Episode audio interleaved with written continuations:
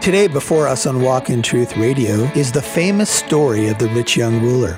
And in this account, Jesus introduces a child and says we must have the faith of a child. Well, the rich young ruler comes to Jesus, and Jesus confronts his false God, which is money. And in the interaction, the rich young ruler walks away sorrowfully, and Jesus let him go. Stay tuned, that's today on Walk in Truth Radio. Welcome to Walk in Truth with Michael Lance. Walk in Truth is a ministry of Living Truth Christian Fellowship. It's our goal to build up believers and to reach out with God's truth to all people. And now, here's Pastor Michael. Uh, Mark chapter 10, we're looking at verses 13 through 31. The first will be last, and the last first. Look at verse 13.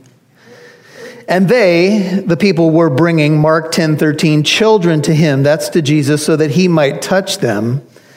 And the disciples rebuked them. It could be they rebuked both the parents and the children. But when Jesus saw this, he was indignant, Mark 10 14, and he said to them, Permit the children to come to me, and do not hinder them for the kingdom of God belongs to such as these. You might want to make a note that in Luke 18 15, and there's a parallel in all three what's called synoptic gospels Matthew, Mark, and Luke. All three gospels have this. And it says that they were bringing infants to Jesus or babies. You know, we, we do baby dedications here, and it's so sweet when, you know, the little child is dressed up in their Sunday best, and the little boys often have a tie on, the little girls have a pretty dress on. And in times past, I've sometimes paraded the child down the aisle. Everybody, ooh, ah, ah. And the child, usually, you know, they want to mess with my microphone, but they look at you with just such these weird, uh, and they study you. It's, it's an amazing thing. It's almost like there's a silent communication that goes on with little kids. You know, they stare at you and you stare at them. And you, you just kind of revert. Anybody revert? I start speaking, speaking baby language, you know, all that stuff. Anyway, very cute. Jesus loved children. And, and it, it appears that families lined up. So picture families lining up with little kids, probably infants or toddlers. And this is, you know, they're so cute at that age, although they have their moments, we know. But you know, they're just learning how to walk and that kind of thing. That's probably the age group that Jesus was dealing with here. And his parents lined up. They wanted Jesus to bless the kids. And this was something traditional in Israel. They would take kids often to a prominent rabbi, and they would ask the rabbi to lay hands on the child and bless the child. And there's a patriarchal blessing that runs all the way through the book of Genesis. You can find it in Genesis 48. I think it's around verse 14, where even Jacob is blessing his grandchildren. And it, was the idea of con- conferring a blessing. And this was a big deal in Jewish culture where, you know, kind of the patriarch of the family would speak blessings and he would even prophesy over the next generation. And so people, you know, hearing about Rabbi Jesus, he's a healer, he's a miracle worker. Nobody speaks as he spoke. They wanted him to touch their babies, and wouldn't you? I mean, if you had a young one and and Jesus was around, I mean, certainly this is something that I would want to do. And it interests me that this particular section comes on the heels of what Pastor Chris spoke on last Sunday, which is the issue of divorce. And it it's an interesting connection. I don't know how much to make of it, but right after the subject of divorce, then Jesus is blessing little kids. And when I went back and listened to Pastor Chris's message, he had mentioned that probably all of us have been touched in some way by divorce. In fact, there's books that have come out that we live in a divorce culture. And uh, I don't know about you, but my personal story was that my mom and dad divorced when I was four years old. And I never saw my father again he called me one time on the phone in 31 years, and then I found out that he died on an ancestry website. And I was a little shocked to find out that, you know, I confirmed his social security number. And when I had found that information, he had died three years before I came across that information. He was, he was already long gone. And so um, I just want to encourage you that Psalm 68, verse 5 says that God is a father to the fatherless and a defender of widows is God and his holy dwelling. And we hear those verses and, and we certainly, you know, take refuge in them. But I think it's interesting to see that Jesus was blessing little children. And he said, You don't, don't you keep them from coming to me. And if you've been a person that's maybe fatherless, or maybe you come from a broken family, or you know that's part of your story, uh, the Bible goes on to say in Psalm 68 6 that God sets the lonely in families. Maybe that's a reference, at least uh, in part, to adoption. He leads forth the prisoners with singing, but the rebellious live in a sun scorched land. And so the people were bringing children, look at Mark 10 13 again, so that he might touch them. And the disciples rebuked them, but Jesus, when he saw this, he was indignant. Jesus didn't just correct the disciples on this. When he saw the disciples rebuking the parents and perhaps the children, something like this, don't bother the master, don't, don't, no. He was indignant. He said, Do, You don't keep those little children from coming to me. I think little children were in many ways a breath of fresh air to the Messiah because he was dealing with all kinds of brokenness, all kinds of sin, all kinds of nonsense, all kinds of maneuvering among the religious leaders. And I think when little children came to him, he was probably lightened in his heart. After all, he's moving very quickly now towards the cross. He's about to die for the sins of the world. He's about to endure that terrible shame. And maybe the little kids were, for him, a respite. You know, sometimes we think, you know, I think they were thinking the best, like, don't drain the master. He's always busy. People are always vying for his attention. People always want to touch him. And Jesus was like, don't you keep those little kids from me. Little kids are refreshing. Some 85% of believers, by the way, trust in Christ bef- between the ages of four and 14. I'm going to say that one more time. 85% of believers trust Christ between the ages of 4 and 14. Um, after the age of 30, it goes down to about 4% of people. So if you want to talk about child evangelism, if you want to talk about whether or not you should be involved in Bible release time, if you want to talk about the importance of a Sunday school teacher, you want to talk about the importance of uh, vacation Bible school, don't underestimate it, you guys, because the little children are precious to Jesus Christ. And uh, most people make their decision for Christ before the age of 18. D.L. Moody once returned from a meeting and reported two and a half conversions Two, two adults and a child, I suppose, someone responded. The host responded. No, said Moody. Two children and an adult. The children gave their whole lives. The adult had only half his life to give. And I know some of us, you know, when we come to Christ at a later age, we, we sometimes have a regret. And the regret is that I couldn't give him more time. So if you're a young person here and you know the Lord, may I challenge you to redeem every moment you have that God gives you for the gospel and for what Christ has called you to do.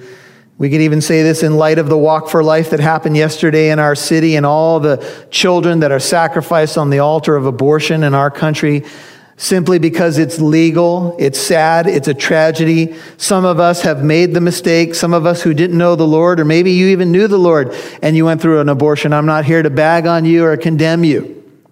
But I'm saying a country that can continue to abort children better take a look at its heart. And we better measure what we do by God's standards and not man's. I don't care what's legal in a court of law. We, had, we better be asking questions about what God cares about. And God loves little children, they are very precious to Him. Uh, historian Alvin Schmidt points out how the spread of Christianity and Christian influence on the government was primarily responsible for outlawing infanticide, child abandonment, and abortion in the Roman Empire. Do you know they found a letter? It's a letter that dates back to around the time of Jesus, maybe a little earlier, where a husband is communicating with his wife, and he's kind of a Roman or a Hellenist. You know, he's from Roman Greek culture, and he and his wife is expecting, and he writes her a letter. He's traveling, and he says if a boy is born to us, good, keep it. If it's a girl, cut her off or kill her. The view on children in Hellenistic society was brutal, and the Christian church in the Roman Empire actually had a huge part in their influence in changing those values and treasuring children. In fact, B.B. Warfield, the great Princeton theologian, said that childhood owed as much to the gospel as womanhood. In other words, when the Christian gospel was manifested in the Roman Empire, and for that matter, any part of the world, women were elevated, children were elevated, families were elevated. And of course, this goes all the way back to Jesus, who treasured women, and women supported him in his earthly ministry and were around him and were there at the empty tomb. And Jesus' you know, tender touch upon children. Uh, Irenaeus, the uh, great church father, said, Jesus came to save all by means of himself, who through him are born again unto God. Infants and children and boys and youth, he therefore passed through every age, becoming an infant for infants, a child for children, and a youth for youths. Jesus Christ loves the little children, and so should we. And Jesus was indignant the, the word indignant in verse 14 is a combination of a couple of Greek words. It means to grieve much, or he was much grieved, or he was greatly afflicted. The word indignant has the idea of a mixture of grief and anger. You want to know what made Jesus angry? The disciples looking down on little children and trying to hinder them. Jesus said in an earlier message that you and I studied a few weeks ago that it would be better that a heavy millstone be hung around somebody's neck and he be drowned in the depth of the sea. Then he stumble one of these little ones from who believe in me, uh, if he stumble them or keep them from me. And so we can see Jesus' tender love for the children. And so he, he wanted them to come. And indeed, I think the little children were drawn to Jesus' love. Uh, those of you who are considering marriage and family, you might want to watch how your potential uh, the, the person that you're dating or thinking about how they treat children. Jesus said, Don't hinder these little kids, verse 14, for the kingdom of God belongs to such as these.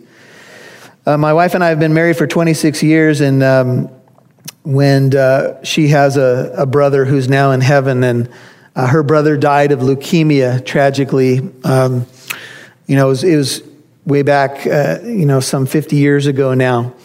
And I remember one night we were having a conversation about her brother, and she was, you know, kind of hurting over that loss. And uh, her brother died right in front of her. He was, I think, five or six years old. And uh, we took some we took some solace in this verse that the kingdom of heaven belongs to such as these. And there were little little infants coming to Jesus, and you know Jesus said, if unless you become like a little child, you're not even what going to enter the kingdom of heaven. And you've got to humble yourself like a little child. Hey, folks, this is Pastor Michael. Really appreciate you tuning into the broadcast today. I'm going to tell you about a website that we have. It's a brand new website. It's called walkintruth.com. And on that website, you can find a new devotional. It's a video devotion called A Step Closer. The intention is to help you get a little bit closer in your walk with Jesus Christ. So go today to walkintruth.com, scroll down on the video devotion called A Step Closer and our prayer is that it'll get you a little bit closer in your walk with Jesus Christ today. He says these words Truly I say to you, 15, whoever does not receive the kingdom of God like a child, you might want to note this, shall not enter it at all. Now, whatever this means, it's pretty important. Jesus said to Nicodemus, unless a man is born again, he will not what? See the kingdom of heaven. And Jesus said, unless you become like a little child, you won't enter the kingdom of heaven. So we should try to understand that. What do we know about a child that might give us some insight? I think if you were to boil it all down, we could talk about trust. We can talk about all those things. Maybe that a child is not pretentious. They'll just speak their mind. They don't think about all the angles of that kind of stuff. But I'll tell you this if you think about infants and babies in this context or little toddlers, here's what, how a child comes completely dependent, resourceless.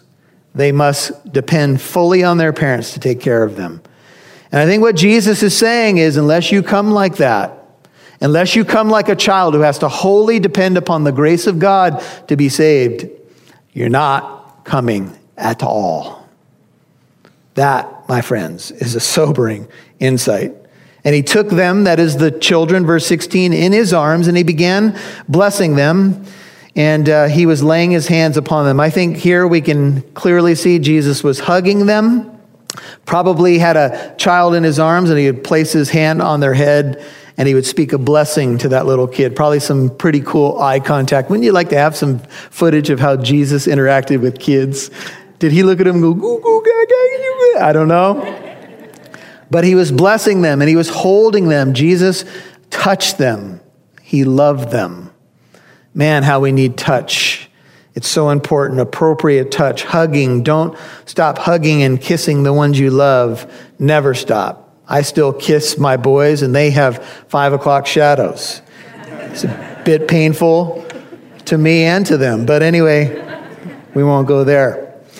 Now, the man that is about to come to Jesus is a quite a contrast to the little kids. They're resourceless. They, ha- they must come in total reliance upon their parents and God. But the man who's about to approach Jesus, a very familiar story, is the opposite. He's young, he's rich, he's a ruler, self assured, living a pious life. Here's how the story goes.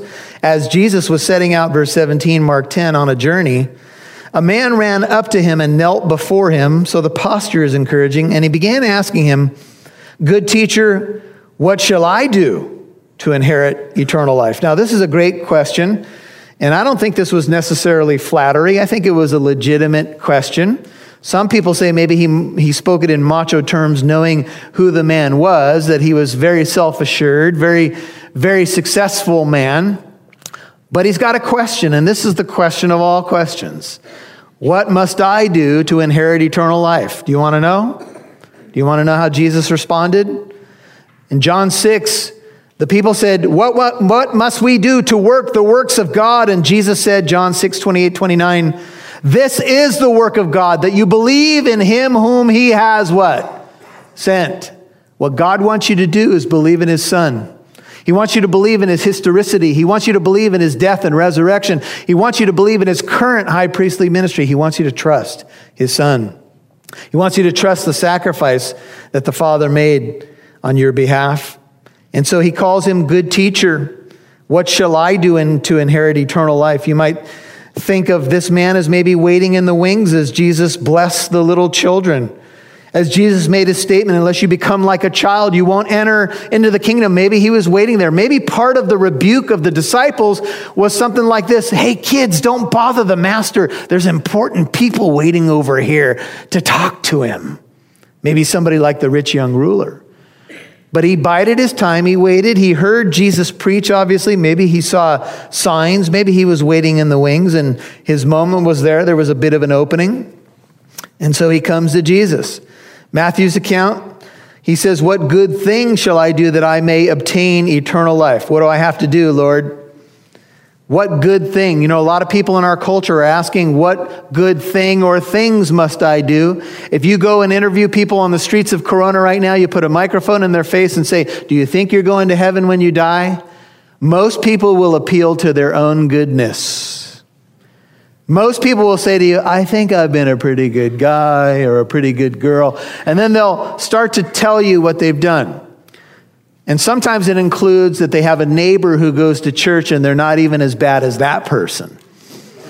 They've actually said that about a few of you in here. No, I'm just kidding. Just kidding.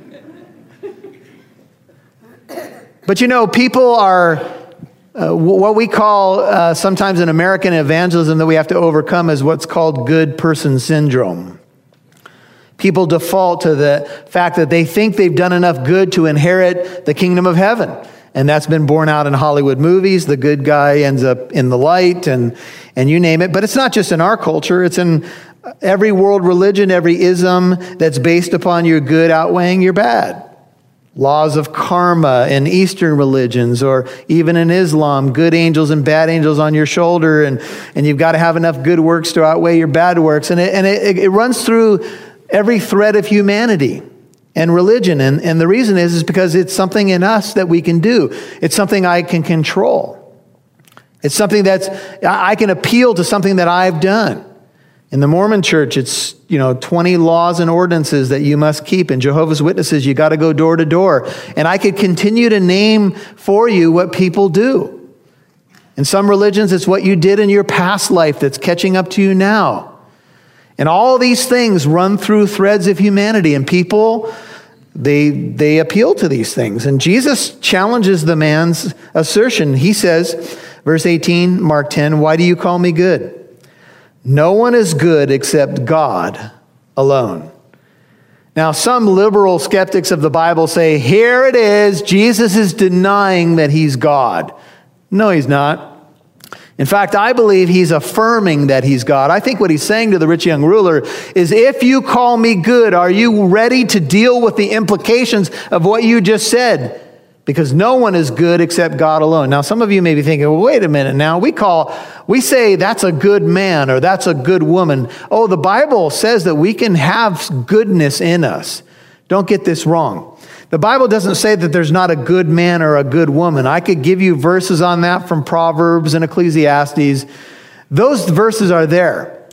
But God alone is intrinsically good. What does that mean? That means within his very nature, he's nothing but good. God is good. And by the way, Jesus affirms God's goodness. In case you wondered, and some people do wonder. People wrestle with the problem of evil in our world and they say, if God is good, if God is so loving, then why? And then you fill in the blank. But Jesus said, look, God is good. Some of you just need to hear that this morning. God is good. He is good. The Bible says this over and over and over again. No one is good except God alone. And Jesus is appealing really now to the standard of, of righteousness or good which is only in God. You know, the Bible says there's no one righteous, no, not one. We all, we all lack goodness. We all miss the mark. That's, that's the issue. And Jesus calls him good teacher. And Jesus confronts him. He wants, I think what Jesus is doing is, is he's trying to say to him, look, if you're going to call me good, are you willing to deal with the implications of what you just said? Jesus appeals to the goodness of God and something else that's good in verse 19. He says, You know the commandments. He says to the man, I'm assuming now that this man is a Jewish man. You know the commandments. Do not murder. Commandment number six. Look at verse 19. Do not commit adultery. That's commandment seven. Do not steal. That's commandment number eight. Do not bear false witness. That's commandment number nine. Do not defraud. That's probably commandment 10. Honor your father and your mother is commandment number five. So Jesus gives them commandments 5 through 10. And this is interesting because the Bible says in Romans 7, you could look at Romans 7 about verses 7 through 14. The Bible says that the law is good. And the reason why the law is good is because God is good and the law comes from God. Amen? These are God's commandments, not man's. God's. And by the way, there's battles in America now everywhere whether we should have 10 commandments posted in places. Do you know why? Because some people say that if they're posted, people will look at them, and if, they, and if people look at them, they might be influenced by them. Sheesh. Like, uh, don't kill people, and don't commit adultery on your wife, and don't steal stuff, and don't covet, and don't lie. You know, I know those are questionable things. Maybe we shouldn't be teaching them to the young people today know how good they're doing today. oh, taste and see that the Lord is good. The law of the Lord is perfect, restoring the soul. Man, once you remove the law, what do you got? If everything becomes relative and subjective, then we're in trouble. You hear the story, you know, professor, Christian professor's telling a story, and he says, Yeah, back in the dorm in college, we were having debates about relativism, and relativism basically says that everything's, you know, truth just depends on how you look at it. If it's true for you, then it's, I'm so sick of hearing that. If it's true for you, it must be true. But for me, I'm sorry, I shouldn't do voices like that, but that's sometimes how it comes across. And you're like, shut up. I don't know if that was from the spirit of the flesh, but you'll have to determine that. What do you mean if it's true for me, it's true? So they're having a debate in a college dorm room, and you know, the, the young college student, full of relativism from our, you know, much of our teaching in society, says, uh, All truth is relative. Is that an absolute statement? See, as soon, as soon, as you say that everything's relative, you've just made an absolute statement and you've just contradicted yourself. So, The young man, budding uh, Christian professor, takes the man's uh, boom box out of the dorm room and begins to leave. And he goes, Hey, hey, what are you? Hey, that's mine. And he goes, Well, uh, my truth is that I can take other people's stereos whenever I want. Are you going to now appeal to a moral absolute like thou shalt not steal? You see, this works when we're just talking about, you know, subjects or maybe we're having a cup of coffee, but it doesn't work in real life. The commandments sound pretty good when someone's trying to steal your car or cheat with your wife or kill you. Then it's pretty good to say, you know what, there is a law that says you shouldn't do this. This is Walk in Truth Radio, and we have the privilege of coming over this station to you. But the privilege does have a cost, and we just want to take a moment to let you know that we want to thank you for praying for us and partnering with us. There's a way that you can give to this radio broadcast.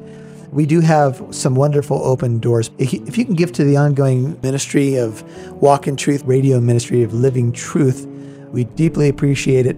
Uh, when Oscar and I walk into this studio and we have Cameron doing recording for us, none of us get paid to do radio. We're doing it because it's a passion. Here's how you can help us out. You can go to walkintruth.com. That's walkintruth.com. Click on the donate tab. You'll see a picture of Pastor Michael there. Make sure that when you go to the PayPal account, you indicate that your gift is for radio ministry. If you'd like to send a gift, you can send it to Living Truth 1009 Arsenal Way, think of the armor of God, Corona, California 92880. Again, that is Living Truth 1009 Arsenal Way, Corona, California 92880. If you have any needs that we can help you with, you can always give us a call. The office is open on the West Coast here in Southern California, Tuesday through Friday from 9 to about 5 in the afternoon. Our number is 951 735 2856. You can find out all that information and directions to Living Truth Christian Fellowship in the city of Corona by going to our website. If you're ever in the area, we'd love to have you come and worship with us. This is Pastor Michael Lance. We'll catch you next time. Thank you for listening to today's program. If you'd like to listen to this message in its entirety, or if you'd like to visit our church here in Corona, California, visit our website, walkintruth.com.